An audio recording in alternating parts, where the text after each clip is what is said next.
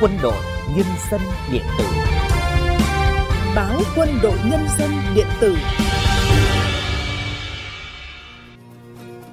Kính chào quý thính giả đang nghe chuyên mục podcast do phòng biên tập báo điện tử Báo Quân đội Nhân dân thực hiện. Thưa quý thính giả, sự kiện đối ngoại quốc phòng nổi bật nhất năm 2022 của Việt Nam, triển lãm quốc phòng quốc tế Việt Nam 2022 diễn ra tại sân bay Gia Lâm, Hà Nội từ ngày 8 đến mùng 10 tháng 12 đã thành công hơn cả mong đợi. Sự kiện là một dấu ấn nổi bật của đối ngoại quốc phòng Việt Nam năm 2022. Chúng tôi xin trân trọng giới thiệu bài viết của nhà báo Ngọc Hưng, bước đột phá của đối ngoại quốc phòng đăng trên ấn phẩm Tết báo Quân đội Nhân dân hàng ngày. Mời quý thính giả cùng lắng nghe. Phát biểu tại lễ khai mạc triển lãm, Đại tướng Phan Văn Giang, Ủy viên Bộ Chính trị, Phó Bí thư Quân ủy Trung ương, Bộ trưởng Bộ Quốc phòng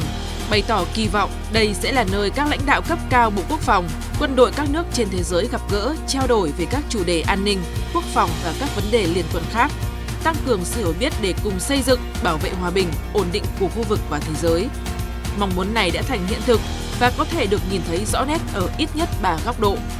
Vị thế quốc tế và sự ủng hộ đối với Việt Nam ngày càng tăng. Cơ hội để hợp tác phát triển công nghiệp quốc phòng của nước ta được mở rộng củng cố niềm tin sâu sắc của nhân dân với năng lực bảo vệ Tổ quốc của Quân đội Nhân dân Việt Nam. Triển lãm đúng ra đã được tổ chức năm 2020 nếu đại dịch Covid-19 không bất ngờ ập đến.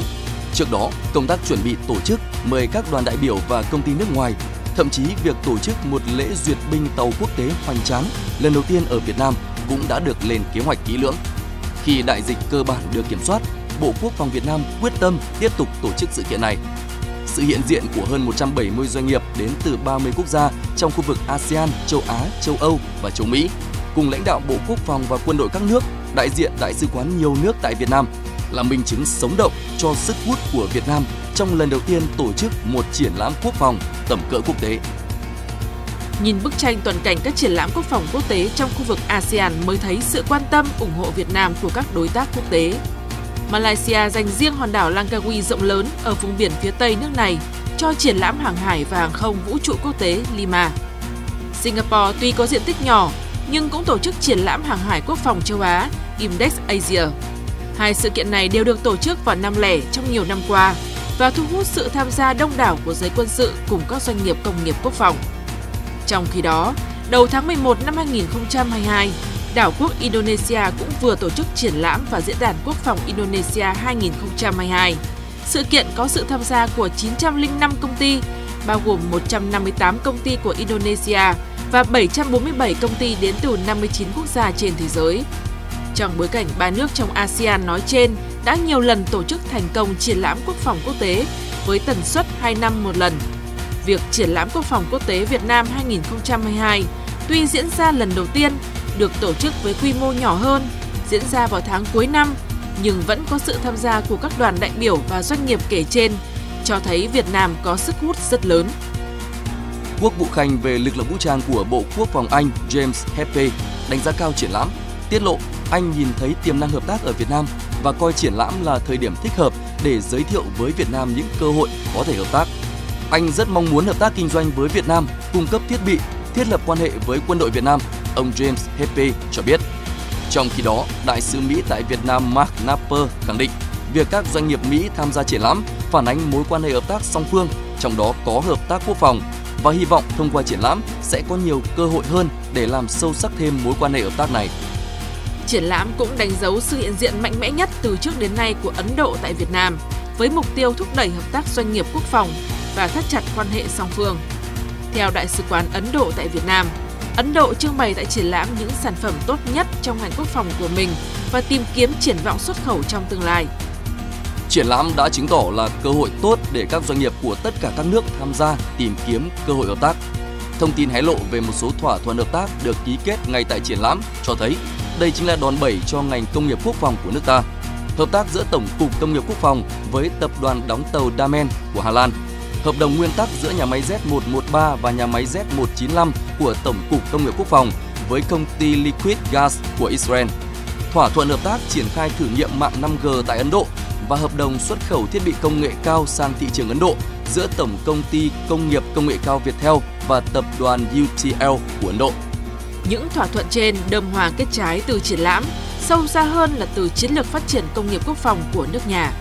Tại hội nghị quán triệt triển khai thực hiện nghị quyết số 08 NQTU ngày 26 tháng 1 năm 2022 của Bộ Chính trị khóa 13 về đẩy mạnh phát triển công nghiệp quốc phòng đến năm 2030 và những năm tiếp theo